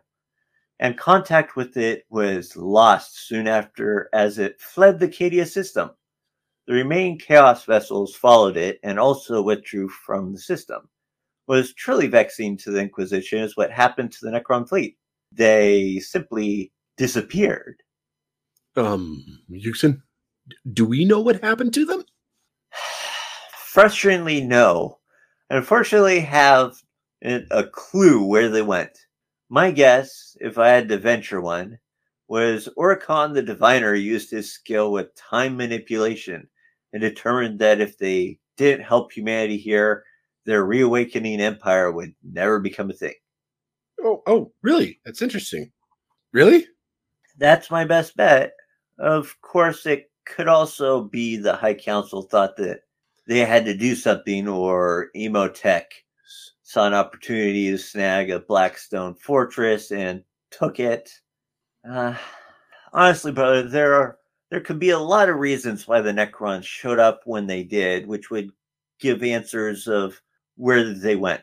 Irritatingly, I don't have a definite answer, simply an educated guess. Fair enough. Yet, regardless of where the Necrons went, with the retreat of the arch enemy's orbital support, the Imperial defenders on the surface of Cadia rallied from their defeats to eliminate the forces of chaos who stood against them and reclaimed the sacred soil of the fortress world for the Emperor. For a time. Indeed, brother. Abaddon was far from finished. He had been planning this part of his long war for 10,000 years. He would not be denied. Unfortunately, the victory above Cadia's space was short lived. Like a spear cast from the depths of the Eye of Terror, the Black Fleet flew true for Cadia the chief bastion of resistance remaining within the Cadian Gate. The Black Fleet's outriders were but fodder to shield the grim powered warships that came behind, interplanetary haulers and cargo hulks. They were barely armed, but their crews possessed all the fiery zeal of recent converts to the way of unbelief.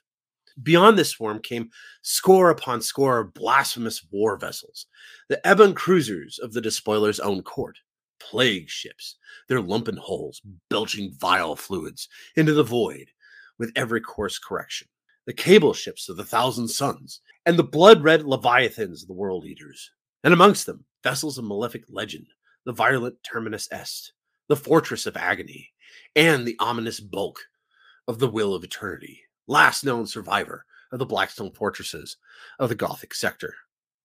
Few under Abaddon's command knew his true purpose in grinding Cadia beneath his heel. Most gave it little thought. For the dark prophets of the word bearers and their teeming disciples, this was destiny, foretold by the chaos gods long ago. For the night lords and their ilk, this was the hour in which terror would reign. For the Alpha Legion, well, who knows what they were really actually after? I am Alpharius. Yeah, that's my point exactly. I will mention whatever the Alpha Legion did, it didn't seem to help out either side all that much. Just seems strange. Regardless, other warlords came to spread the blessings of their gods, to forge their own legends, or to slake 10,000 standard years of hatred in the blood of the Imperium's defenders. Others still had no lucid motivations. The madness of war was upon them, and they would fight until its fury was spent. All who sought to stall the onslaught's passage paid with lives and their souls. The remnants of the battle fleets Corona and Scarus, themselves bloodied during the first wave of the 13th Black Crusade, met the outliers of the Despoiler's fleet in the outer orbit of Vigilatum.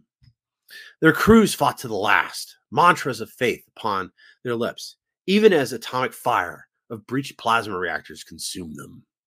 Still, Abaddon swept on.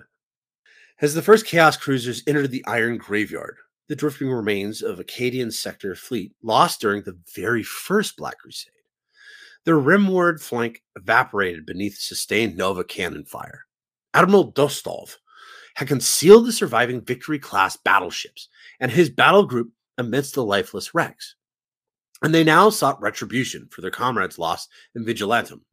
Had valor alone been enough to light the forges of triumph, Dostov would have smithed a mighty blade in that hour. But Abaddon could have suffered tenfold the losses Distov inflicted before it even sparked his notice.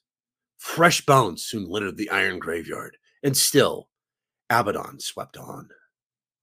On Cadia, the revelation that Abaddon yet had a Blackstone fortress at his command threw Creed and his fellow Imperial commanders into a flurry of activity. The Blackstone alone possessed sufficient firepower to cleave Cadia's crippled orbital defenses and then scour all traces of life from the world itself. One hope remained. From the very moment Abaddon had revealed the Blackstone's true potential back in the days of the Gothic War, nearly a thousand standard years before, the cult Mechanicus had labored to counter the warp beam's fury. Conventional defenses alone were of little use. Neither shield nor armor could abate the raw, unmaking energies of the immaterium itself. Necessity being the whip crack behind the invention, a particular solution was found by amalgamating the sciences of the void shield and the Geller field it was possible to emit an energy canopy to destabilize and dissipate the warp beam projected by the Blackstone Fortress. Cadia's null array had been completed shortly before the first onset of the 13th Black Crusade. Unfortunately, none of the projection emplacements had survived the siege intact. Thus far, Creed had focused his reconstruction efforts on restoring the defenses necessary to fight a conventional war. With word of the will of eternity's approach, this now changed. Every adept of the machine god on Cadia was tasked with breathing new life into the null array. Bastions and emplacements painstakingly restored to function were stripped anew. Tech priests and engine seers labored without rest, passing far beyond natural tolerances as they strove to achieve the impossible. By the time Abaddon's fleet was within a solar day of orbit, it was clear that these efforts would not be enough. Cadia was rich in flesh and bone, in faith, and even in determination. But time? Time had run out. Magos Klarn dourly reported that even at best projections, Kasr Kraf's null array could not be coerced even to partial effectiveness. More time was needed, and there was just simply none. It was then that Sven Bloodhowl of the Space Wolves proposed a solution, or at least the hope of one. His battle barge, the Firemane's Fang, was the sole motive vessel left in orbit around Cadia. His fire howlers would take the ship into the heart of Abaddon's fleet, board the will of eternity, and do what they could to slow its progress. Such was the counsel of desperation, but in dark times, desperation must be embraced and transmuted into strength. Thus, Bloodhowl's great company did not undertake this mission alone. All told, near 200 battle brothers of the Adeptus Astartes embarked on the Firemane's Fang, only 58 hailed from Sven's own brotherhood. Others came from companies that had been torn asunder during the initial invasion of Cadia. Lone battle brothers and shattered squads determined to strike one last blow against the despoiler's forces and claim revenge for their fallen brothers. So too went the survivors of the Cadian 13th Regiment, accompanied by a full maniple of Martian Skitarii. The garrison of Kasr Kraf cheered as the bright star of Firemane's Fang broke orbit, but contact was lost almost immediately, and the cheers faded soon after. Creed's mantra of Cadia stands echoed along the redoubts and bastions of Cadia. Few embraced it at first, though all dissenters were careful to avoid voicing their doubts. Cadia had already severed Abaddon's left hand. Perhaps the right would be similarly crushed. But even valor needed firm ground on which to stand, and the will of eternity had the power to strip that away. Creed knew the mood of his soldiers, for their doubts were also his. Inactivity gnawed at him, so he combated that with action. As the projected hour grew steadily closer, Creed remained on the move, touring the defenses of Cadia, greeting his officers with firm handshakes and clear eyes, addressing the assembled ranks of veterans and initiates alike with confidence that could have moved mountains, had he only set it to that purpose. That confidence billowed in all who heard his words, holding back the fears each man and woman felt. Cadia stands. The words took on new meaning in Creed's wake. Cadia would stand for the Emperor, but it would also stand for Ursarkar E. Creed. None could have guessed that Creed's fears were every ounce as heavy as their own, perhaps even more so. For with each passing solar hour, he grew ever more convinced that the light of the Emperor no longer touched upon the Cadian Gate, that the Father of mankind had abandoned them all to the darkness. Creed chided himself for his doubts, reminded himself that such thoughts were those of the apostate, the heretic. Yet still the doubts remained, hidden from all, or almost so. Though the two never spoke of it, Jarran Kell knew the darkness gathering in Creed's mind, but he kept that secret, as he had kept many others over the years. The vanguard of Abaddon's fleet arrived at dawn, greeted by a salvo of fire and defiance. The crippled warships in orbit leveled their last fury against the Black Fleet, joined in wrath by the planetary batteries Creed had worked so hard to restore. Plasma drives flamed and went dark, delivering trader vessels into the merciless embrace of Acadia's gravity well. The sky blazed with pinpricks of fire, each marking the creation of another martyr or heretic's long overdue demise. But this was merely the forerunner, the prologue. As the last Acadia's hobbled fleet blazed into darkness, a new moon appeared in the sky, an eight pointed star of abyssal stone, broken only by the angry red glare of a single cyclopean eye. All of Cadia held its breath. The will of eternity had come at the appointed hour. Bloodhowl had failed. His sacrifice and that of his battle brothers had been for nothing. The eye blazed. A beam of searing light leapt planetward and dispersed amongst the clouds. Cheers erupted across Kasr Kraf, none more heartfelt than those of its lord Castellan. Only Magos Klarn remained silent. He'd personally inspected the Kasr Kraf's project grid less than a solar hour before, only to find his adepts slain, an alien technology interwoven with the array's circuits, technology that goaded the troubled machine spirits to troubled efficiency, making that one array capable of shielding all of Cadia. The mystery rankled who, even without the deaths of his acolytes, would have distrusted any binaric miracle that did not arise from his own hands. But as the cheers faded and the skies blackened with trader dropships, he tore his attention back to the breaking storm. The mystery would have to wait. The final siege of Cadia had begun. Abaddon started his invasion at Kasr Kraf, where the Imperial forces were quickly overwhelmed, thanks in a large part to the traitor titans of the Legio Volcanum which nonetheless took heavy losses. Soon after, Khazar fell as well, and Abaddon set his sights on the planetary shield generator. The demon prince Urkanthos was chosen by Abaddon to lead the invasion, who attempted to capture the planetary shield generator in the Battle of the Elysian Fields. Ultimately, after slaying both Canisus, Eleanor, and Genevieve, Urkanthos was able to capture Cadia's last remaining shield generator complex. However, thanks to the sudden appearance of Saint Celestine leading Lost Sisters of Battle reinforcements, Creed was able to lead a successful counterattack. Celestine summoned Genevieve and Eleanor back from the dead, and together they were able to defeat Urkanthos just as the phalanx appeared over Cadia decimating the Will of Eternity and the Black Legion fleet. The Will of Eternity was ultimately destroyed by the Phalanx after its shields were disabled by Sven Blood Howl's boarders. The destruction of the vessel forced the Black Legion fleet to withdraw as an angry Abaddon vowed to lead the next assault himself. With some breathing room, the Imperial forces were able to regroup and receive some reinforcements from the Imperial Fists and Legion of the Damned forces. Oh, th- they do actually show up. Yep. Ah, From the Phalanx, Crimson Fists under Rui Trecinto, House Tyrannus, and Belisarius Cawl's fleet of Scutari. you know, I was actually wondering when Belisarius Call would show up.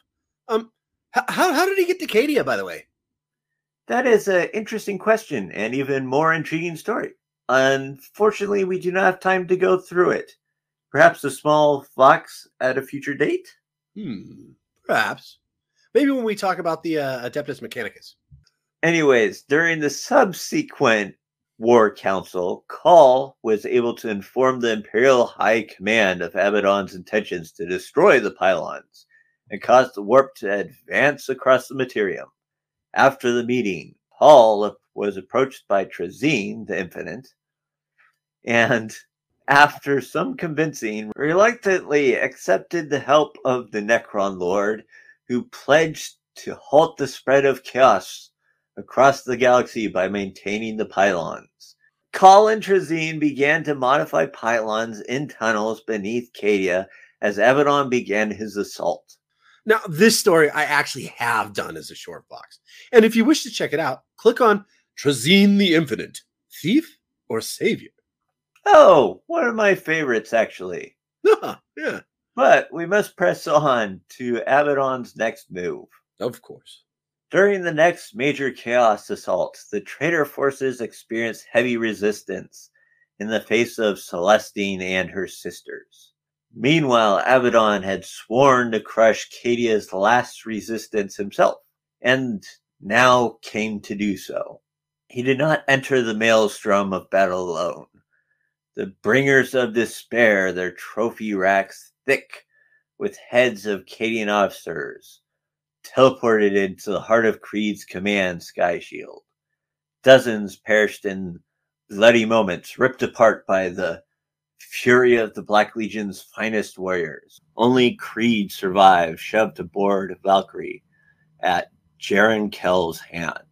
The Color Sergeant's last act of fealty in a lifetime of unflinching service to his friend and commander. The bolt shell struck a hammer blow against Sergeant Jarran Kell's knee, shredding flesh and mingling bone.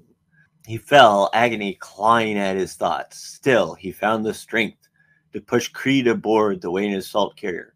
Go! Go! Valkyrie's pilot needed no further encouragement. Engines howling, it sped skyward, bearing the Lord Castellan of Cadia to safety, or whatever illusion of it remained on the Elysian fields. Only then did Kell afford himself the luxury of pain. Bracing the foot of the eighth Cadian standard against the ground, he fell to his remaining knee. His vision clouded, dark shapes loomed over him, monstrous silhouettes edged with blood spattered gold. A black gauntlet closed around Kell's throat, hoisting him up like a broken doll. Cold black eyes stared from a pallid face. The despoiler, Kell felt no fear. He was dead already. What more could even Abaddon the traitor do to him? Only faith mattered now faith and honor. Such dedication to so unworthy a cause. The despoiler rumbled. Pitiful. With his last strength, Kell hawked a gobbet of bloody phlegm at his captor. Cadia stands. Abaddon snorted, his lip curling in sardonic disgust. I don't think so. Last sound Jarran Kell ever heard was the crack of his own shattering spine. With the 8th Cadian's command scattered or slain, and the 21st in full retreat, the southern front collapsed. Dark praises on their lips, the chosen of Abaddon overran the few remaining trenches held by the 21st Cadian and rampaged east across the Elysian fields. Amalric and Garadon planted their banners full in the Black Legion's path, ceramite wall of black and gold, to serve as a breakwater against the tide. Had valor alone been the measure of victory, the Elysian fields would have been won that day. But the sons of Dorn were too few, and the Black Legion many. Their redoubt became an island swallowed by a sea of madness, and the traitors swept on. Abaddon's simultaneous advance against the tunnels beneath Cadia's surface were confounded when Trazyn appeared with the Tesseract labyrinth that disgorged a large number of lost Imperial forces collected over millennia, including Inquisitor Greyfax and Areinu, Horus Heresy-era Ultramarines, Vostroyans, 10th Imperial Guard, and Salamanders. However, these forces are overwhelmed by a newly summoned horde of demons. The tide of the battle in the tunnels began to swing again when Space Wolves reinforcements, including Wulfen, arrived while Celestine and her twin guardians assailed Abaddon directly. It was then that the pylons began to activate. Trazyn and Cawl's modifications had been successful. The activation caused Celestine and the Legion of the Damned to become depowered, demons and psyker combatants to lose their power and causing the immaterium to recede, even tricking the terror itself. Soon, only those without warp modifications are still standing. It is in this setting that the traitorous Stardays of the Black Legion gain the advantage. Just as Abaddon was able to finish the weakened Celestine, he was stopped by Inquisitor Greyfax, who led a counterattack of Cadian and Vostroyans. Creed himself was able to arrive in the fray, briefly battling Abaddon himself and losing an arm in the process. Just as Abaddon was about to finish his hated adversary, Creed, Celestine was able to get back on her feet and impaled the Chaos War Master with her sword. As the vengeful spirits teleport anchors engaged, Abaddon's quirky sense of honor was seen as he nodded respectfully to the defenders of Cadia before he teleported out. Like I mentioned before about Abaddon, he has no sense of morality, but he does have a respect for strength, and he does honor that. Although the defenders had defeated him in this battle, they had already lost. They just didn't know it yet. But they had also won. He had sought to break Cadia's spirit, sending the vanquished souls of its garrison screaming into the warp. He had not done so. When he materialized on the deck of the vengeful spirit, a small smile crept upon his face. With a wince of pain, he growled to himself. Finally, an enemy worth killing. Meanwhile, back on Cadia, Creed pulled angrily away from the medic, attempting to treat his hand, blinking away after images as the implication hammered home. I set this world's fate in motion before I even made planetfall, Abaddon had said. The Lord Castellan wished he could believe the words were mere bravado, but his heavy heart knew otherwise. Following the sudden cessation, Archmagos Cawl's first thought was to recheck the pylon nodal grid's function. Finding it satisfactory, he secured from war mode and took inventory of his remaining forces. Trazyn slipped the Tesseract labyrinth beneath his cloak and regretfully allowed that Ezekyle Abaddon would not grace his collection. At least, not this day. As for Celestine, the living saint stared upward, through the ruined cavern roof and into the starlit skies above, her manner that of one who already knew what would happen next. On the surface, the thunderhawks of the Crimson Slaughter and warped dropships of the traitor legions braved the Imperial defenders' fire, retrieving whatever dark brothers and demon engines they could. Tor Garadon rallied what remained of the Imperial fists on Cadia. Scarce a score of battle brothers from the Third Company still fought, some through horrendous wounds. Of the first company, only Sergeant Furion remained. Garadon was struck by the irony. The third had only been on phalanx because they had been considered too inexperienced to join the chapter's crusade of vengeance. Those who remained had nothing more to prove, assuming they survived what was next to come. By contrast, Marshal Almeric's Black Templars harried the retreating traitors, slaughtering the crew of one dropship before they could take flight and bringing another two down with missile fire. Even discounting Almeric's efforts, not all the Black Legion arrived safely at their destination. Caught in the turbulent currents of the warp, scores were torn apart or simply scattered as molecule dust across Cadia's atmosphere. Storming to the bridge of the vengeful spirit, Abaddon nodded the silent order that sounded the knell of Cadian's doom. With a single push of a button, Cadia's fate was sealed. Deep within the will of eternity's debris cloud, warp smiths heard Abaddon's order. All across the largest fragment of debris, a mass of ancient stone the size of a small moon, banks of plasma drives roared into life. The Blackstone Fortress corpse shuddered as engines fought to overcome the inertia of orbit. Then, slowly at first, but with ever increasing velocity, the ungainly missile broke orbit and roared planetwards. Across the Black Fleet, plasma drives blazed as soon as the last dropships were aboard, pulling away from atmosphere at whatever speed their captains could urge. As the vengeful spirit led the exodus, Abaddon beheld the blue gray orb of Cadia one last time and sighed in satisfaction. For 10,000 standard years, this world had been as much his foe as the warriors that garrisoned its fortresses. But nothing defied the will of chaos forever. Nothing defied his will forever. Loosing a peal of dark laughter, the despoiler decanted a draught of bulk wine into a chalice fashioned from the skull of Fabius Bile's clone of Horus, and toasted the death of one ancient foe with the remains of another. After 10,000 years, all of his planning, all of his fighting, every scrap of his being was soon able to feel the sweet sensation that he desired most of all victory. Aboard the Phalanx, Commodore Trevoux at last realized the Chaos Cruiser's purpose within the debris cloud and ordered the battle station's batteries to engage the improvised missile. But in death, the Blackstone Fortress resisted the Phalanx fire, as it failed to do in life. A section of the ramshackle drivetrain went dark beneath the bombardment, but by then Cadia's gluttonous gravity well had seized the plunging black stone. All Trevu could do was broadcast a warning to those on the planet's surface and watch in horror. Down the Blackstone wreckage plunged, its outer edge blazing red with atmospheric friction. But the will of eternity had been forged to withstand fiercer fires than any that nature could provide. Though the last of the warp smiths perished, their hab shelters burned away by Cadia's wrath, the main body plunged on, a bolt of flaming brimstone cast from Abaddon's dark hand.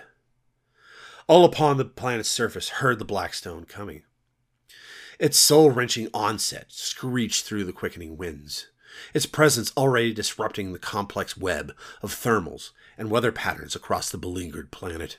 On the continent of Cadia Tertius, half a world away from the slaughter of the Elysian fields, the defenders of scattered imperial garrisons deemed too insignificant for Abaddon's attention, beheld the Blackstone's onset as a pinprick of fire amidst shrinking skies.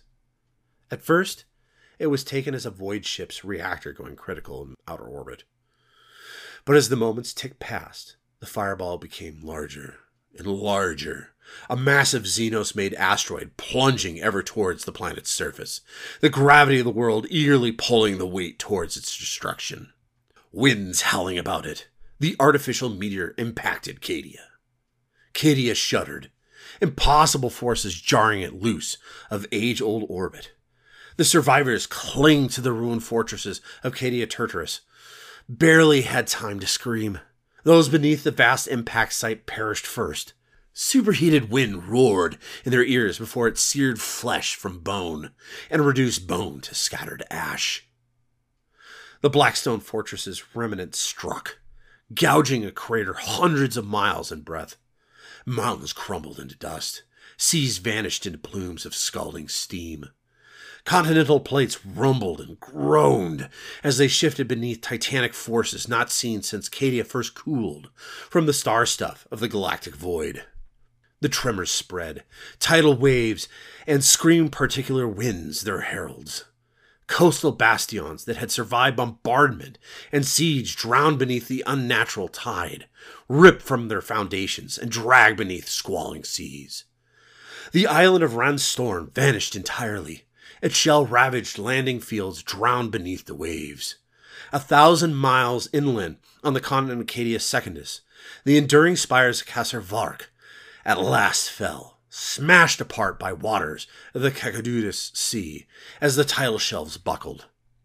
At the Elysian fields, half a world away from the impact site, they heard the roar of the winds and saw the dark onrushing particle clouds that blocked out the sun. The canny sought what cover they could amongst the pylons and ruined war machines. The slow witted perished, torn apart by the vaporizing bones of Cadia. The prayers of the Battle Sisters and Chaos Cultists alike were snatched away by the planet's dying breath, unheard by any deity or saint. In the nodal cavern, the ceiling cracked, wider yet, raining boulders down on Creed's bloody victors. The winds grew, hurling tanks across the pylon fields, crushing those who had sought shelter beneath them. Ancient pylons gave up their grasp on the bedrock, toppling like petrified trees. The pylon field's beam of dark light flickered as the monoliths fell. The retreat of the Immaterium faltered, and then slowly reversed. The storm raged for solar minutes that seemed eternities, and then fell away into hurricane winds. They blew over a world forever altered. The continent of Cadia Turturus was gone, completely obliterated by fire and drowned beneath howling seas. The Crane Fault, bane of Cadia Turturus since the Age of Strife, had ruptured one last fateful time, and the planetary crust split apart. Cadia Primus was half drowned, its forested mountainsides now isolated islands scattered across a new ocean. Cadia Secundus lay wreathed in fire, its continental plates sinking as the pressure of their neighbors forced them steadily inwards. None of it mattered. Cadia was already dead. But even then, the worst was yet to come. After the aftershocks of the impact rippled through the dying rock, more pylons shattered against the dust strewn tundra not just at the Elysian fields, but at the lesser sites of Kassarn, Trosk, and Vorg. As the pylons fell, the nodal web stuttered, and then withered entirely. The dark light beam, Cawl's spear into the heart of the Eye of Terror, flickered once more, and then died. A new sound pealed through the howling winds. The dark laughter of gods, too long denied their prize. The crimson maelstrom of the Eye of Terror pulsed anew, and reached out to embrace sundered Cadia. Cawl felt the nodal grid pull apart, the remaining pylons no match for the pressure of the resurgent Immaterium. Through his third consciousness, he dimly acknowledged the screams and the grinding of tortured rock. Then he devoted all of his attention to the task at hand. The Archmage's secondary consciousness translated the alien whisper of the pylons to a static filled flow of lingua technis. Gaps appeared in the binary equation. Untranslatable fragments flowed with green fire. They had not been there before. Their presence confirmed the growing instability of the grid. No! He would not fail, not after coming so close. As Cawl's and mine approximated translations for the unfamiliar code, his primary conscious tightened his grip, as if to hold together the grid by will alone. His optics scoured the shuttered cavern for any trace of Trazyn, but the Necron, there was no sign. Curse him! And curse Veilwalker too, for setting him on this course. Failure changed nothing.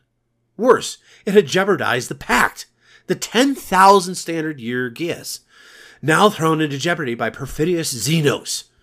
Rage overwhelmed the logic calculations of Cawl's trifold mind, passionless composure wilting beneath the realization of his folly. The pylons were not the Omnissiah's work, and yet, blinded by pride, he had sought to bind them to holy purpose. He had erred, been seduced from the precepts of Mars by vainglory. Skeins of binary code slipped into dust beneath Cawl's grip. Equations breathed through his mind, more alien now than recognizable. He felt the nodal grid convulse, the last binding failings away as critical pylons fell. A dark, cancerous presence flooded across Cadia's surface, rapacious, unstoppable. As the last binaric skeins slipped free of his grip, Cawl finally recognized his folly. The door he had sought to close forever had swung open wider than before. Trifold mind trembled. He disengaged from the dying grid. Cadia is lost, he breathed. Dark laughter echoed across the skies, still choked with particular matter. And yet, in that darkest hour, hope was reborn. For the restoration of the Immaterium saw also the renewed ascension of Celestine and her Gemini Superia. The light of the Emperor restored, she led the survivors out of the cavern and into the wasteland of the Elysian fields. None recognized the sight they beheld. Magma slogged its sluggish path amidst the fallen pylons, consuming the bodies of the dead and their armaments of war. Here and there across the plains, sporadic fire rang out as the first demons clawed their way onto the war torn fields. As the scant survivors of the Elysian fields converged, drawn like flare moths to the Celestian's light, the Cadian's 8th Regiment once again looked to Creed for leadership. For the first time since he joined the White Shields so many standard years ago, none was forthcoming. The Lord Castellan looked upon the ruin of his world his Cadia, and knew only despair. Recognizing that Creed's mind now roamed distant fields, and determined not to allow authority to fall into Celestine's dubious hands, Greyfax seized command. Using what remained of the planetary Voxnet, she issued the evacuation orders. Cadia had fallen. Even if it endured the physical trauma of the Blackstone collision, the warp would soon claim it. Victory in the Imperium's name was worth the sacrifice of thousands, of millions, but the Inquisitor knew no victory could be held here on Cadia. Thus began the last exodus of Cadia. From across the globe they came, in landing craft and transport vessels barely fit to fly. Plasma drives burning hard for the safety of the phalanx, and the ragtag fleet sheltering in its shadow. Not all came safely to their destination, though. The Cadian 27th Regiment perished to the last man as the Tetrarch Heavy Lander's pilot succumbed to warpcast madness and plowed the limping behemoth into the remains of the Trados Mountains. Heldrakes and Harbingers, operating far from the trailing edge of the Black Fleet, risked the savage winds to spill more blood for the Dark Gods. Dogfights unfolded amongst the swirling dust storms as the last of the Imperial Fist Stormhawk interceptors sought to clear the skies. They were far too few to keep the foe contained, and the evacuation fields of Elysian became shell ridden mausoleums. At the Elysian fields, the evacuation became a fighting retreat, every transport a target for soul hungry demons. In the north, Celestine's Adeptus Sororitas slowly gave ground, but at a high cost to their foes. To the south, the tale was the same. The demons there were held by the ragged line of guardsmen, buttressed on either side by Garadon's Imperial Fist and the Black Templars of the Crusade. But despite their heroism, it soon became clear to Greyfax the evacuation fields would soon be overrun. Flight worthy voidcraft were too few, and growing scarcer with each passing moment. Some would have to be sacrificed for the rest to escape. It was then that Creed at last roused himself from despair. The Lord Castellan's own would hold Cadia, one last time, he decreed. They would buy the time needed with an offering of blood and bone. Orders were issued, their bleak consequence plain to all who heard, but the Cadian 8th Regiment did not blanch at the duty placed before them. There was not one amongst them who did not feel the cold hand of fear, but none broke ranks or attempted desertion. Creed was Cadia, but more than that, he was of the 8th. He had led the regiment safely through fire and death, where others had been consumed.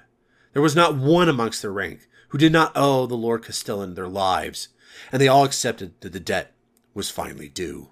As the last Imperial transports soared into the hellish skies, the Eighth fought and died amongst the ruins of their world. The sisters of our martyred lady and Marshal Almeric's Black Templars were the last to depart their bloodied survivors crowding their transports sent from the Iron Revenant to reclaim the Knights of the House Tyrannus. Greyfax departed with them, her suspicious eye ever upon Celestine. But as the landing thrusters flared, the Inquisition thought she heard a bellowing cry. Clear and proud over the howling winds and the roar of cannons.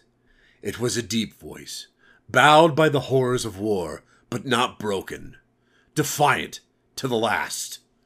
Cadia stands! Creed waved his maimed hand in the air, signaling his troops bellowing to be heard over the fury of the wind. Fall back! Fall back! With a shudder, the Cadian line shrank towards the evacuation fields. The winds rose, stirring the dust storm to new heights. Suddenly, Creed was alone. A flame chased shadow passed overhead. The cog-toothed skull of the Adeptus Mechanicus emblazoned on its flanks. Las fire lanced from its prow, provoking demonic screams from deeper within the storm dust. Then engines roared, and the transports thundered skyward. The last transport. Cadia was now little more than a graveyard, haunted by the stubborn and the dead. Creed stumbled. Despite the medic's valiant labors, his wounds still bled. He felt his strength ebbing as his lifeblood seeped into the greatcoat's fabric. One last effort. Then he'd rest. One last effort. The storm parted, not before a demon, but a metal giant in scaled cloak. The wind snatched away Creed's hurried shot. Light glittered upon the figure's upraised palm. Iridescent polygons, billowing in a hypnotic dance. Ursakar E. Creed. The giant's words slammed down like tombstones. This need not be your end. Eternity awaits. The giant's laughter followed Creed into darkness. Well, folks, that's about it. With Cadia's destruction, Abaddon finally got the victory that he needed and is now in the second phase of his plan, marching on Terra. Quite right, Yeah, there is a very important piece to the 13th in its final stages that we won't be covering here because, well, we've already covered it. That's right, brother. The end of the 13th Black Crusade is the resurrection of one Roboute Guilliman on the crack. If you want the full details on that, check it out on our Vox, the Ultramar campaign. Yep, and it's a good one. Now, before we go, I would just like to give a little recap on the past year. And I have to admit, it's been a pretty good one. Indeed. When we started with the Necrons, we honestly thought this would be more therapeutic for us, rather than anyone actually listening. Quite right, Yuksen. If I recall right, it was either this or a strangling competition. Yes. Well, we have been pleasantly surprised at how many of you guys enjoy our stuff. We should reach 4,000 watch hours on YouTube by the end of next month, and perhaps reach 1,000 subscribers by the end of February. Indeed. And for our podcast listeners, we have reached 8,200 plays and 325 regular listeners. For something fun to do to keep the dreary days of space at bay, this has been way more successful than either of us anticipated. For that, you have our deepest thanks. Yes, thank you, kind listeners, for tuning in to us every week and listening to our Chronicles of Warhammer 40k. But there is more to come. Next month, we will be covering the Space Commune, more commonly known as the Tau. And then, the next two months, we will go over the worst debacle in the Empire of Man, as seen, the Horus Heresy. Can't wait, Yuksen. If you enjoyed our voxes and haven't already done so, please feel free to subscribe, comment, follow, and like. And if you really like our stuff, please join our membership squad on our YouTube channel. Tales of Ashraka. With your support, we can continue to build and grow our voxes, as well as some cool extra stuff for you guys to join. Once again, we need the support of you, our dear listeners, so we can continue to make a show that is successful that we all enjoy. We will also be opening up a shop for you guys so you can get some cool stuff. But until then, we need support in the form of members. If you're listening on Spotify, don't worry, you can help as well. That's right, Zeckthar. If you click the support podcast button on any of the descriptions on Spotify, you can donate to our success too. Well, I think that's enough grandstanding for us today. I uh, just want to say Happy New Year's, folks. And as always, until next time, this is Zeckthar. And Yuksen. Signing off.